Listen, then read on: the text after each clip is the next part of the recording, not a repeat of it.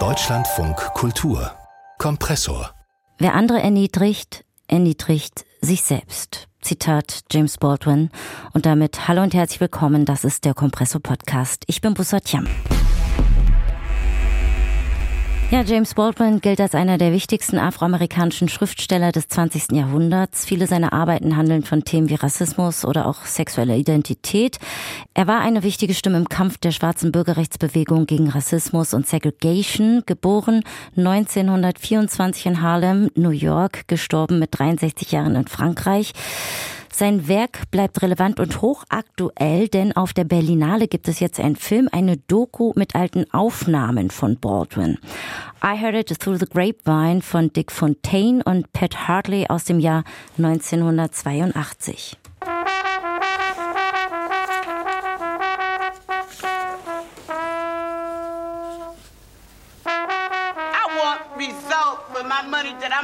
out for me and my kids to live in. They want their rent. I want me some respect. You understand me? I'm tired of it. Ja, eine sichtlich erschöpfte schwarze Frau beklagt sich darüber, sie sei müde und wünsche sich Respekt für sich und ihre Familie.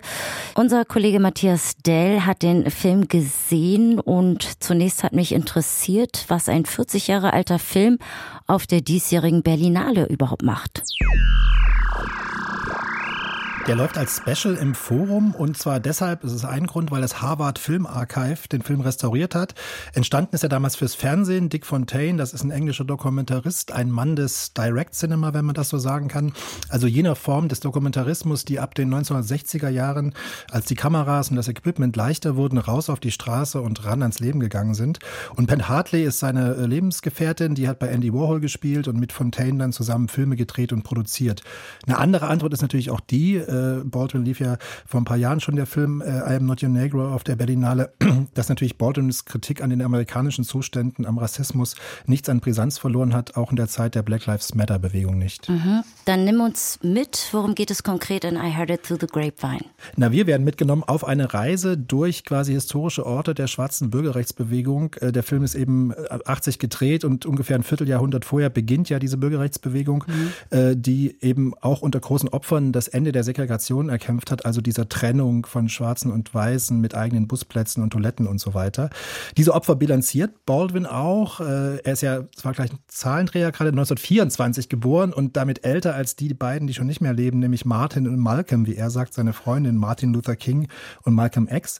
Ähm, und das mit dem Preis, den der Kampf gekostet hat, das sieht man auch in dem Archivmaterial, äh, was da rein ist, was auch ziemlich äh, hart zu ertragen ist. Da sieht man also, wie Schwarze sich versuchen, die Plätze in den Bars einfach zu erobern, indem sie da hingehen und dann wirklich so ein weißer Mob da rumsteht und die Leute demütigt und die immer wieder stoisch aufstehen, äh, an die Bar zurückkehren. Und das ist auch eben sehr schmerzhaft durchaus zu sehen. Ja, das tut weh. Vielen Dank für die Korrektur. Definitiv 1924. Ähm, wie skeptisch blickt Baldwin denn auf die Gegenwart? Also welche Bilanz zieht er mit seinen Freundinnen, Kolleginnen und Aktivistinnen? Na, er ist schon sehr ernüchtert. Also es gibt auch einen Satz, wo er sagt, er will nicht ich will nicht sagen, dass sich nichts geändert hat, weil irgendwas ändert sich immer, aber der Geist ist noch da, die Stadt hat sich nicht verändert. Das sagt er etwa in Birmingham, Alabama. Äh, und man kann sich auch fragen, wie auch soll sich was ändern? Denn aus dieser Perspektive, auf der die Film, auf der, aus der der Film auf die Geschichte schaut, da sieht man eben ganz klar, dass natürlich die weißen Leute nicht verschwunden sind, nur weil sie ein paar Gesetze verändert äh, haben und vor allen Dingen nicht der Hass dieser weißen Leute. Ähm, es hat aber manchmal sogar, wenn man das so sagen kann, was komisch ist. Dann jedenfalls müssen Baldwin und sein Gesprächspartner einmal selbst lachen, als sie eben in Birmingham sind und da in der Zeit gerade ein Prozess gegen einen Nazi, einen weißen Suprematisten fällt, der 1980 endlich vor Gericht steht für einen Terroranschlag auf eine Kirche einer schwarzen Gemeinde von 1957. Und an dieser Stelle, davon gab es damals unzählige, die sogenannten Church Bombings. Und an dieser Stelle denkt man auch so ein bisschen vielleicht an deutsche Verhältnisse, weil das hier ja auch so ein bisschen so ist, dass rechte Hassverbrechen, rassistische Brandanschläge sehr schleppend verfolgt werden. Wir haben gerade in Koblenz einen Prozess, wo es um einen äh, Anschlag von vor 30 Jahren geht. Mhm. Ähm, mit dem Wissen, was seitdem alles passiert ist, wie, wie blickt man 40 Jahre später auf den Film, der ja, wie du gesagt hast, eine Reise an die vielen historischen Orte ist, auf die sich ähm, Baldwin begibt?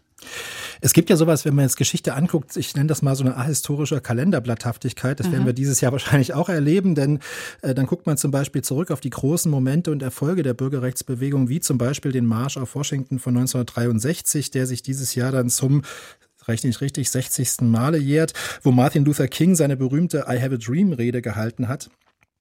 Und wenn man nur da so drauf guckt auf diese Insel in der Vergangenheit, dann denkt man, dazwischen ist irgendwie nichts passiert. Und was dazwischen passiert ist, das zeigt im Prinzip I Heard It Through the Grapevine wie so eine Art Brücke, weil er im Prinzip erzählt, wie es, wie praktisch die Unterdrückung von Schwarzen in Amerika nach dem offiziellen Ende der Segregation subtiler und auch perfider geschieht, nämlich durch Kriminalisierung, mhm. was dann sich in diesen steigenden äh, Zahlen von Insassen, von schwarzen Insassen in diesem immer weiter wachsenden Gefängnissystem äußert.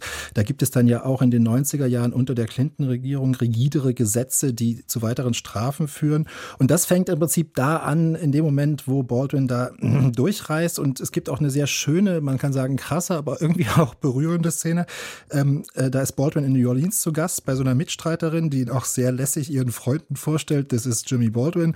Und dann zeigt sie ihm ein Bild aus der Zeitung mit einem jungen Schwarzen, der auf die weiße Leserschaft eine Pistole richtet, um so Angst zu verbreiten. Und das ist dieses Bild, was fast ein bisschen so aussieht, könnte man sagen, wie so ein äh, Suchplakat aus der Zeit äh, der Sklaverei, wo praktisch entlaufene Leute, geflohene Leute gesucht werden. Also sehr stereotyp, sehr angsteinflößend.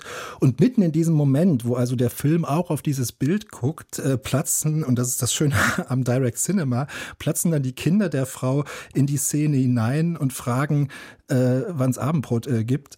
Und das ist so ein schöner Kontrast, weil man plötzlich diese netten, äh, schüchternen Kinder sieht, die eigentlich mit diesen furchtbaren Zerrbildern gemeint sind.